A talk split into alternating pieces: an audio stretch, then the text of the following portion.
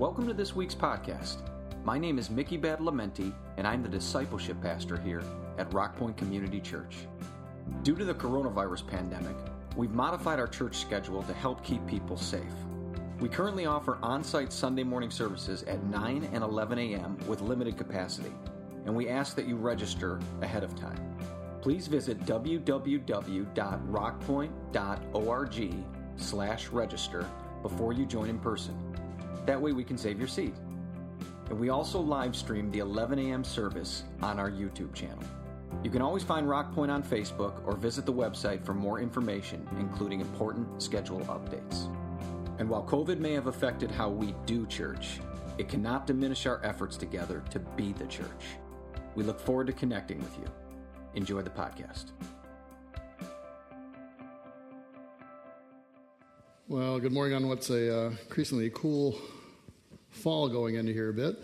Um, no real pressing announcements per se. There's some items probably that's available on the website or just keeping if you want to keep tuned to some things. Um, would want to draw attention before we go too much further to my one political statement for you uh, for the time here, okay, for today. And it comes in the form of a picture that was sent to me. And I do not know if these two individuals are Christians, but in my opinion, it's the most Christian uh, picture I've seen during this political season. So, um, if you're tracking it there, you can see that it's a Trump supporter hugging a Biden supporter, or vice versa. It's a black man hugging a white man, vice versa. That is probably the most Christian action I've seen all political season. Um, just as an encouragement point as you go forward, regardless of your positions or thoughts, uh, two things. One, be graceful. Two, it will soon all be over. Okay?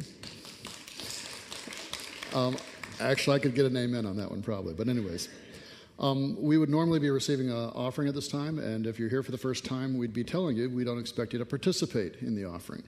Uh, it's kind of like this if you're dating someone, you don't give them your bank account. Um, if you're married, you should. There should be a blending of finances and a coordinating together that should take place. But if you don't know each other, you're just dating, you don't do that. So if you're not a follower of Christ, you're still exploring those things, then your whole life is still up for grabs at that point. But for those of us who have committed, who have married Christ, then we recognize that everything we have comes from Him every dollar, every talent, every gift, every breath. And so during times like this, as part of our worship, we don't just do things with our lips or just give lip service. We would normally also um, commit a, a, portion of what we have uh, as a recognition of His sovereignty, His rulership in our lives, as a recognition of what He's given us, as an act of gratitude um, to further his work so others would hear and be in relationship with him. Those are all the purposes and part of the items that would be part of that. Um, but if you don't understand that stuff, don't worry about it. Uh, for those of us that do, uh, there's online giving, of course. There's still the uh, box at the back at the sanctuary as well as at the uh, information center. But before we get into the message today, I just want to take a moment and let's at least recognize that, okay? So, Father, we come before you and we are grateful Lord, you have um, given us so much in so many ways, and it's hard for us to remember that sometimes in the midst of all that's going on. And so, Lord, we take this opportunity out of gratitude to give back to you, to recognize that giving. We ask that the gift and the giver would be blessed. We ask, Lord, that these things would be used for the furtherance of your kingdom and for the encouragement of others. So guide us in these things even as we release them to you. And then, Lord, this morning I pray that you'd speak to us out of your word. In Jesus' name, amen. Um, as a side note on that, uh, some of the enablement of that was even with uh, our friends uh, Miguel and uh, Cadena, who work in Costa Rica and we're partnered with. They were here this past week or so, and we had an opportunity to talk with them. And because of the generosity here, we were able to provide a check to them to continue the work in Costa Rica. They've had a more difficult time than we've had, even as a church. In Costa Rica, the church has been shut down almost entirely during this whole season. Um, but in the midst of this, they're still working in the barrios. They actually are starting to get a dental clinic together to minister to those who aren't able to afford it. So that's part of what's being done as well. This morning, we're continuing on in um, a series that was entitled The Long Way Home, and we're dealing with the Israelites in their journey from Israel, uh, rather from Egypt, to eventually get into the Promised Land taking them from what were slaves uh, to becoming warriors, from tribes to becoming a nation, people who didn't know God to knowing who God was. And today, I paused for a period of time in first, and I, I think I want to do that again if you'll give me a moment here. Um,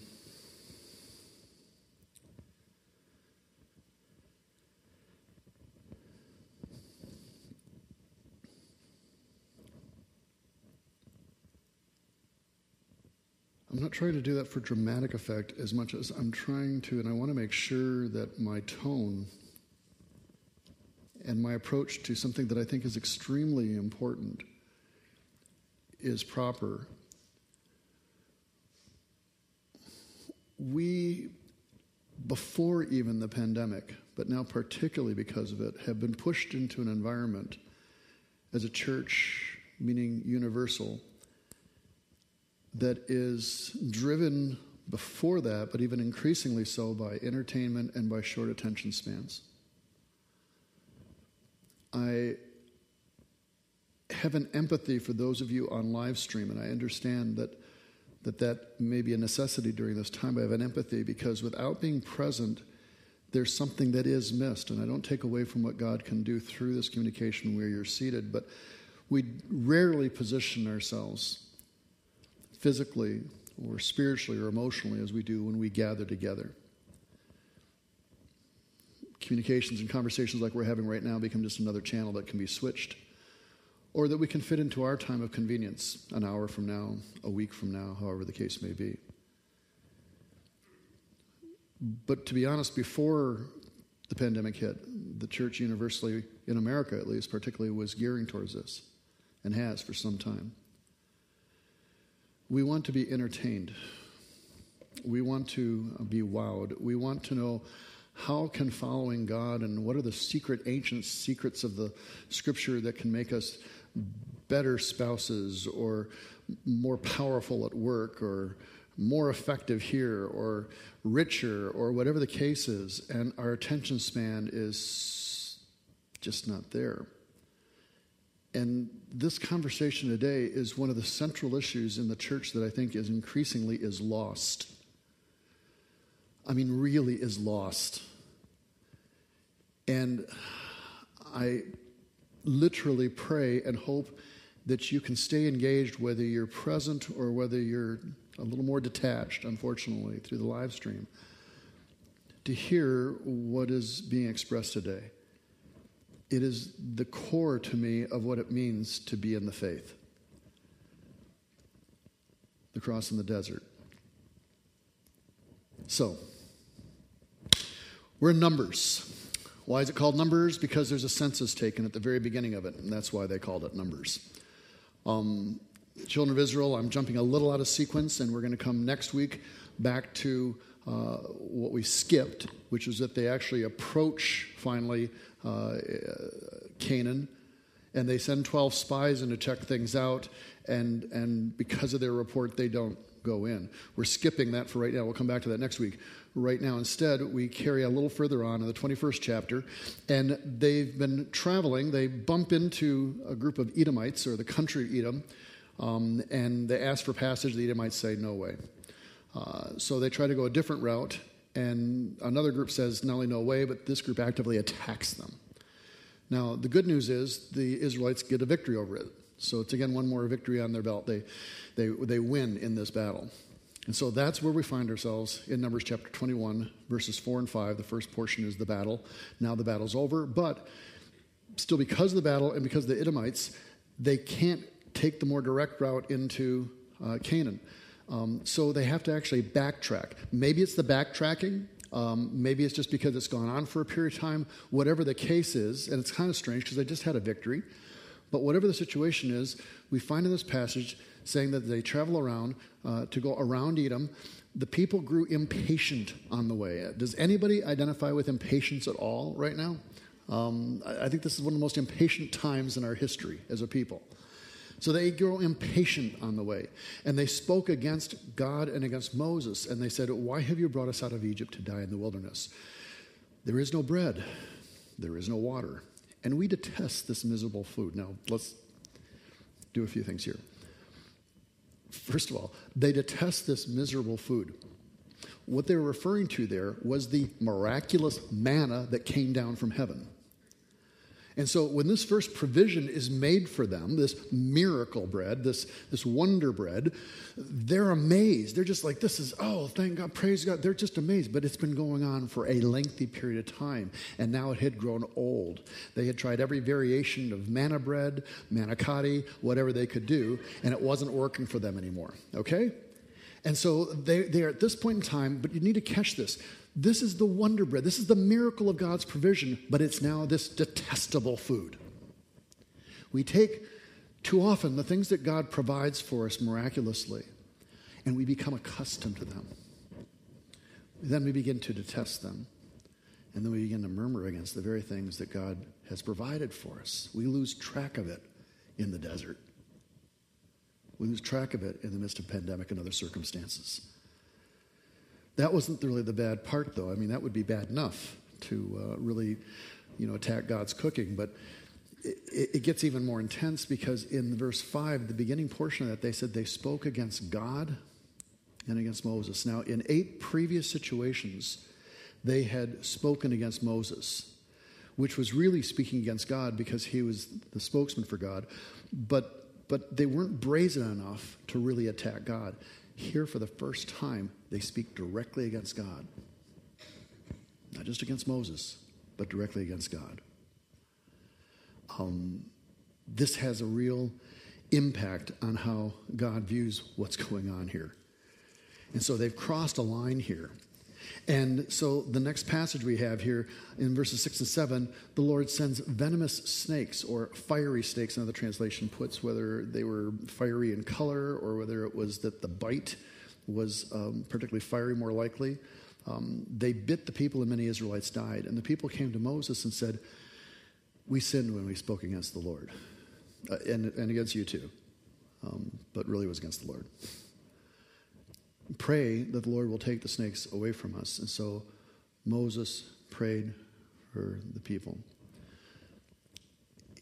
Why does he afflict them in this way? He, he does this because they're, they're coming up, they're the closest right now that they've ever been to the promised land. If they can't sort out who they are as a people and as a covenant people in relationship with God, then either he won't go with them and they'll be defeated or he'll have to destroy them himself.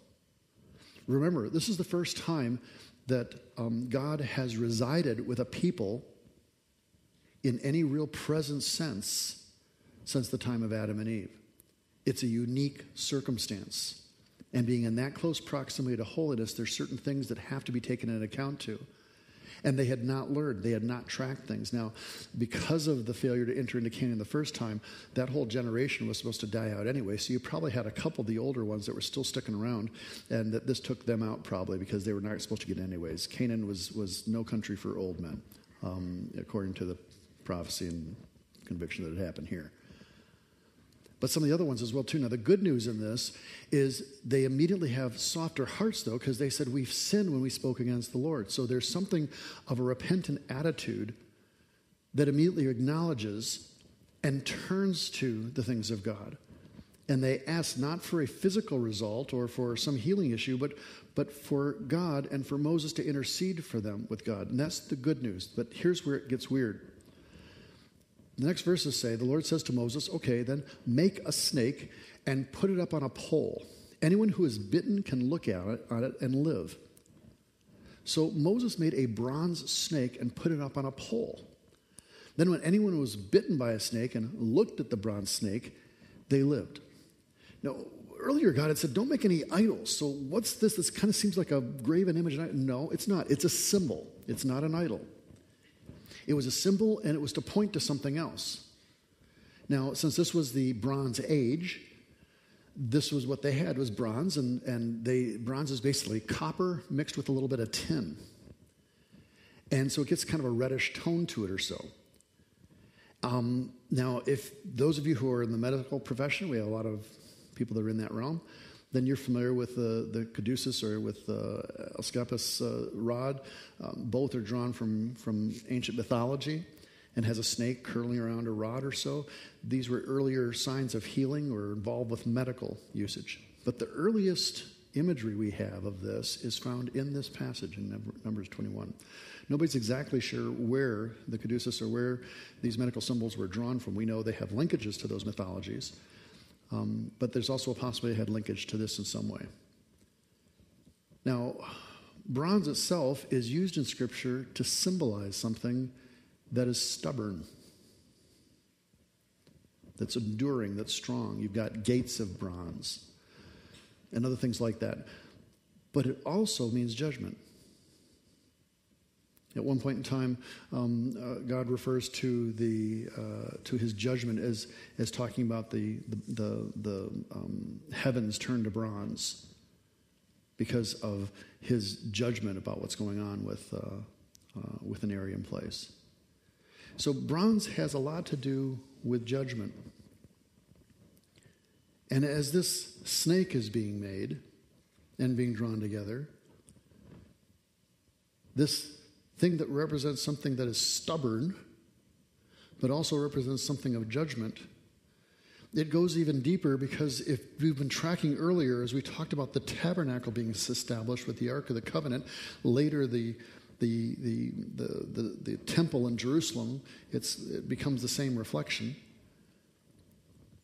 Then, if you remember that, then you remember that the outer court area, you would be faced with um, furniture made of bronze. The very first thing you would face would be the, the bronze altar upon which the sacrifices were being made, those bloody sacrifices we talked about before. Then there was this bronze uh, um, gathering here that allowed for a pool of water for people to cleanse themselves before or after the sacrifice. So in the outer area, you had bronze. There's a specific reason strong, stubborn, judgmental. And it has to do with judgment of the fire sacrifice and of the cleansing that's involved. It's only after that is involved that you're able to enter into the inner court area, and it's eventually the Holy of Holies area, all of which has gold furniture or silver furniture, silver having to do with redemption, gold specifically having to do with purity. And so we find is that bronze is where judgment deals with sin. Only then can a person enter into the pure and holy presence of God. So, this imagery of a bronze snake is very specific as to what's taking place here. Now, the healing that comes from that is significant. All they have to do is they have to look at it and they'll be healed. There's, there's nothing they have to do. That's very important. There's nothing they do. They strictly have to look. They have to get come over to where it's at and take a look at it. If they stay in their tent and refuse to look, they die. But if they're willing to come out of their abode and look at that snake on this uh, pole that's lifted up, then it says that they're going to live. Now, there's a very specific reason for all this, but before we go there, let me take one quick sidestep here. The healing was so broad and people were so restored by this, and it was so miraculous that the Jews decide they're not going to leave it there in the desert, so they pack it up in uh, you know, plastic wrap and bubble wrap, and they, they stick it inside the tent, and they carry it along with them throughout the rest of their journeys. In fact, they carry it with them into the land of Canaan, and they set it up as a visual aid. And so um, they would have this, this pole with this snake wrapped around it. And they would tell their children, see this pole. In fact, we're going to give it a name. We're going to call it Nehushtan, which means bronze snake. Okay, so we're going to call it bronze snake. Not a lot of creativity in Israel in those days, okay? Um, and we're going to call it Nehushtan, and, and we're going to give it as a visual cue. So, hey, listen up, kids in Sunday school. This is this is what happened. This thing here, and Moses did this, and people who looked and they were healed. And wasn't that great? God did this. It's a wonderful thing. Let's sing a song and let's all go out.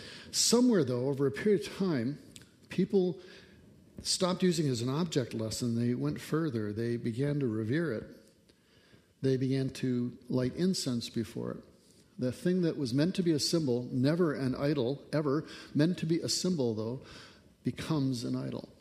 And so, 700 years after the event, Hezekiah, a faithful king, comes along and has to clean up Israel. And he starts by breaking down the Nehushtan and destroying it because it's now think of this the thing that God had used for blessing and healing had become a source of idolatry.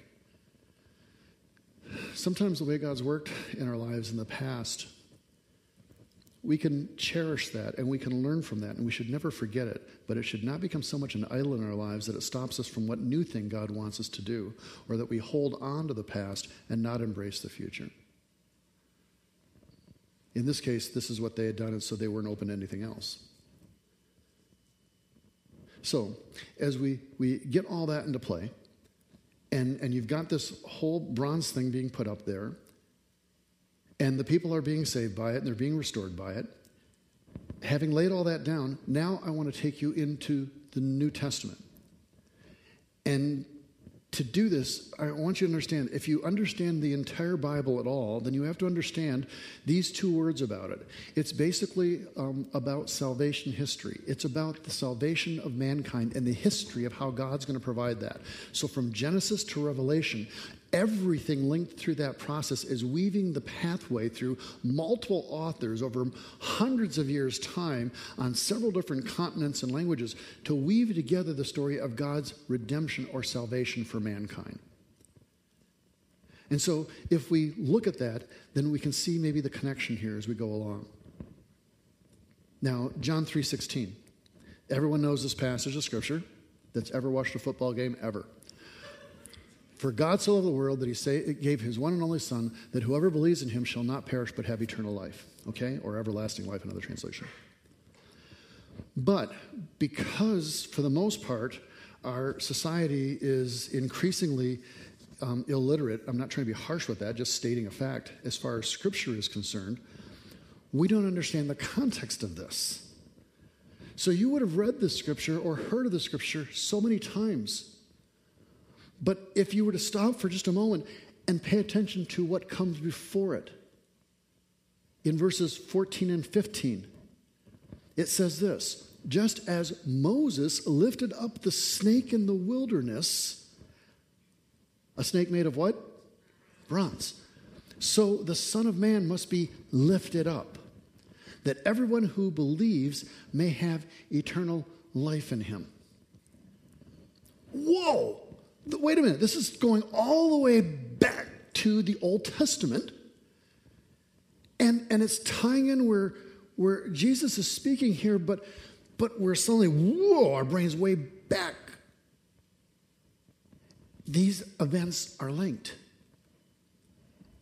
A bronze snake being lifted up on a pole, and it may have been that wraparound pole that we see with the medical signs, but there are others that think that it's very probable that it would have been wrapped around like this. A picture, real quickly, we have one projection of this.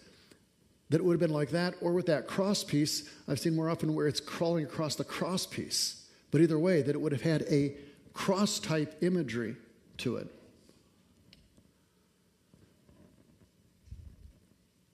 Remember the thing about the bronze snake there was no power per se in it, but when you looked at it, nothing you did but looking, and you were healed and restored. It was an act of obedience more than it was any other action.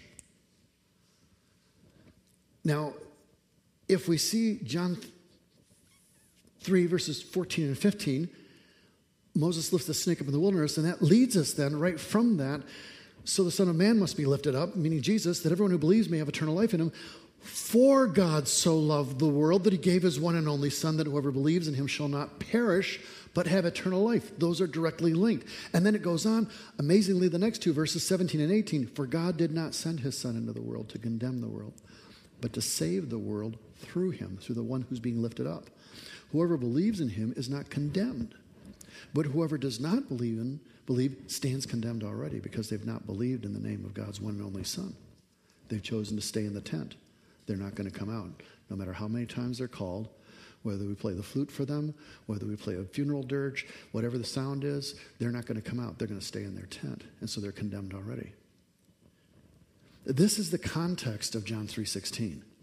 This is hearkening to the moment in the desert with this bronze snake. Jesus goes on in John chapter 12. Now is the time for judgment, he says, on this world. Now the prince of this world will be driven out.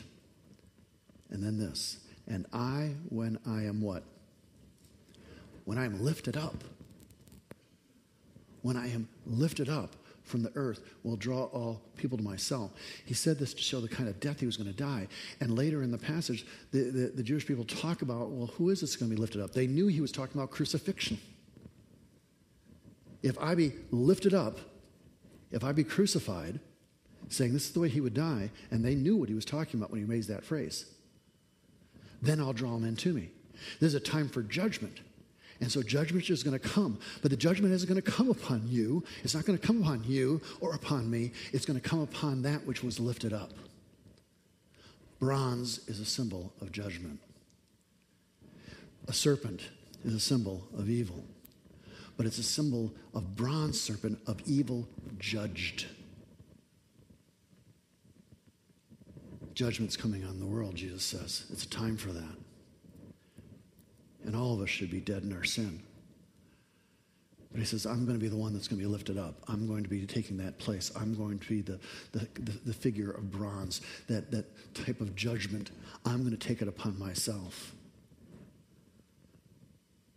1 Corinthians chapter 1, verse 18 says, The message of the cross is foolishness to those who are perishing. It's foolishness. This stuff is stupid that we're talking about right now is foolish. You're not going to get any better at your job. You're not going to be a better spouse, particularly per se. You're not going to have any more power or insight. You're not going to drive a better car, get a better house by listening to this today. It's foolish. It's as stupid as crawling out of my tent and looking at a bronze snake and thinking that's going to somehow heal me. But it did. Today, our attention span is so short. We are such a self centered people. From iMacs to iPhones to i everything. It's all about us. And so, yeah, we look at this type of conversation today or these passages of scriptures and we say the, the message of the cross is foolish.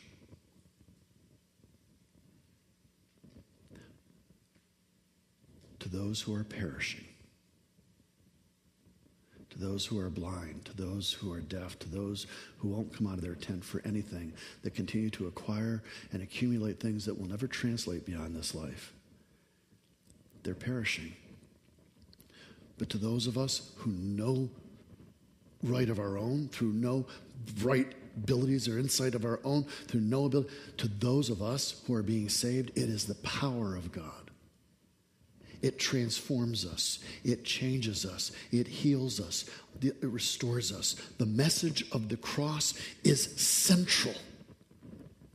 If you understand the message of the cross and that we're all essentially broken and evil people that only are saved by grace, by not anything of our own, but simply by looking up and taking hold of that grace, then it changes how we think. I don't spew hatred at those that oppose me politically or even those who oppose me spiritually.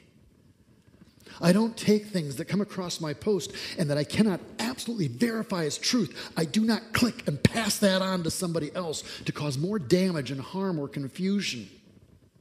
If I understand the power of the cross and the broken society we're in, and the grace that I have been given, or that you have been given, then it changes not just what we do in the light or online or in our politics or in our words, it changes what we do in the dark.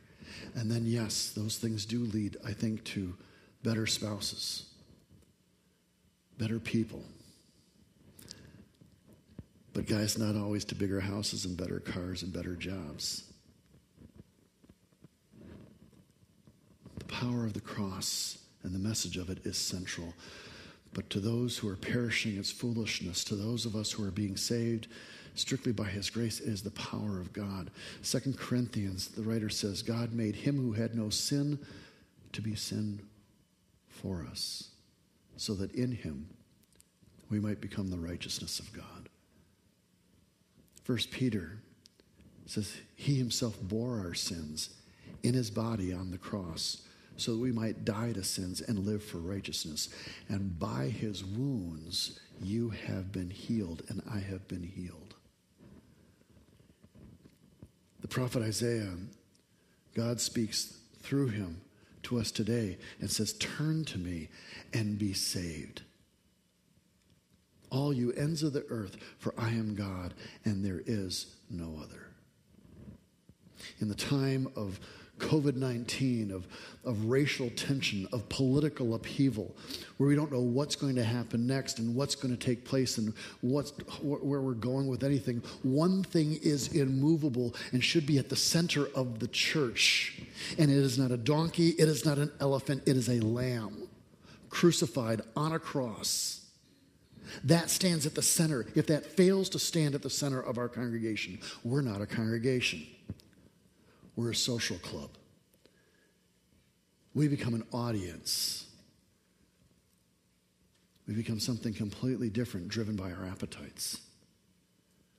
But if the cross is central, if we understand the sacrifice involved, if we understand that, that God calls us to the same sacrifice, Luke chapter 9, Jesus says to them all, Whoever wants to be my disciple must deny themselves and take up their cross daily and follow me must deny themselves.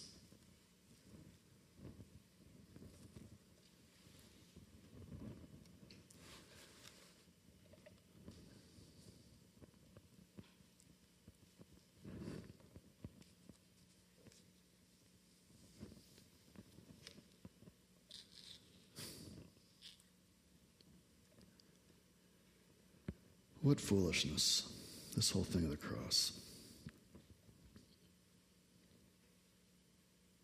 How stupid to take a chunk of bronze, fashion into a snake, and put it up on a. How crazy that centuries later Jesus would reference that the same way as saying when he'd be lifted up, people would just look on him and realize who he is, that they could be healed. Say, how ridiculous all of that is.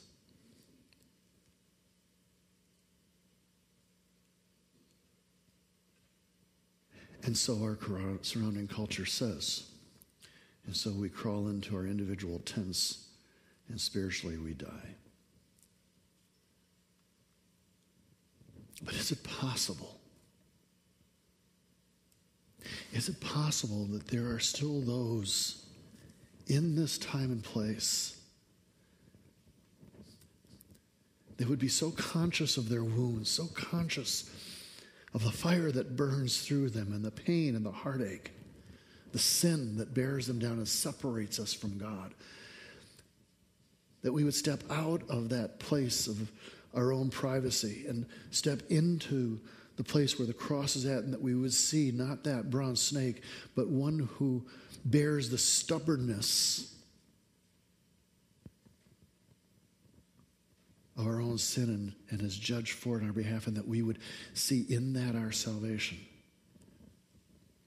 That it would change how we approach things spiritually, that we'd be willing to be patient, to not complain, to think of how we interact with other people, given the grace that we've been given.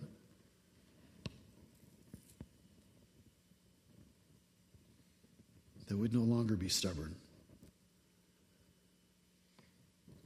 that maybe for just some portion of time we could sit still long enough to get quiet,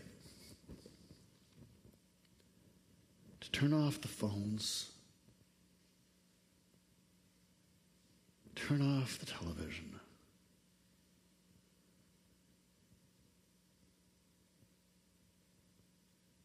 And the stillness, just to hear God speak to us again. The Jews, over and over again, kept stumbling and falling. And God, over and over again, was so graceful to them and so kind and gracious. The methods he chose were to correct, not to destroy.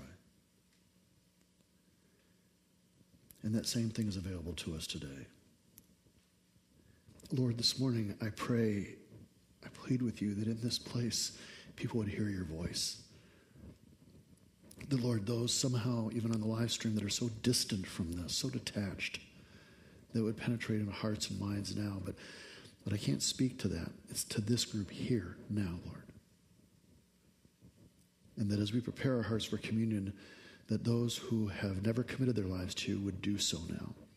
And that those of us who have, that in this time of remembrance, that we would remember. Whether it was a bronze snake raised up in the desert or a Passover meal, everything in Scripture points towards Christ. Towards a God who needs no one, but chooses you and chooses me, who has pursued us through the ages. So, Jesus, after talking about being lifted up, he gathers with his disciples for that final meal, that Passover dinner. He breaks the bread and he passes it to his disciples and says, Do this in remembrance of me. Don't forget.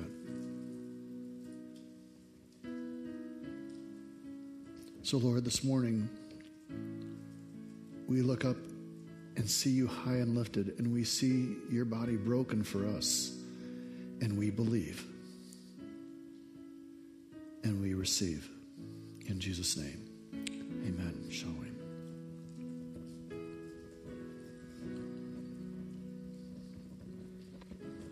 They took another cup and filled it with the blood red wine that was before him.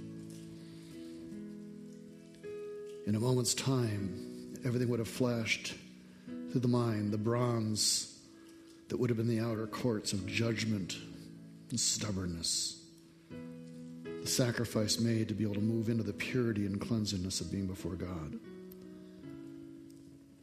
He raised it up and he said, This is my blood shed for you. Without the shedding of blood, there is no remission of sin. Without death, there is no just judgment. So, Father, this morning we stand in your grace. We stand by your grace. Lord, you have moved us from the outer courts into the inner place by your sacrifice. You've taken the stubbornness of the stain of our sin and wiped it clean. Lord, may we never, ever forget your cross, even in the desert times of our lives. In Jesus' name, we pray, Amen. Shall we receive? God meant that bronze snake for a, a precursor of Christ's cross. And it met the needs of the people at that time, but they kept dragging it around for 700 more years until they turned it into some kind of weird idol.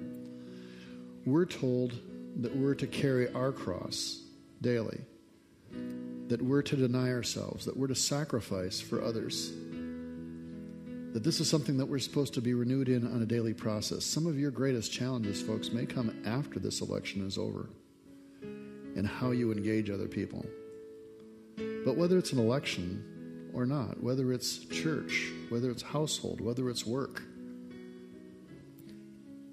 if the cross is at the center part of your life, if you keep coming back to that center point, then whatever else is swirling around you, this will keep you centered and keep you focused and that's what it means to be the church. Don't lose sight of that. Discipline yourselves to the study of the word, to the gathering of one another, and to worship. Father, for those purposes have we come. And with that in mind, Lord, we leave this place and we continue on in the life that you've given us. Guide us, speak to us, I praise your church. And Lord, we lift up our nation. We know that in many ways we don't deserve it any longer, but Lord, we do ask that still if you would pour out your grace, if you let there be a renewal and a revival within this country, Lord, of your Spirit. This we pray, Lord God. We leave these things in your hands. And Lord, while we find this to be somber, facing our sin and facing this grace, Lord, there's also a celebration that comes from the release of the guilt and from the tension of all that. And we celebrate that as well. Thank you, Lord. We honor you and we praise you this day. In Jesus' name we pray. And the church said, Amen. Amen.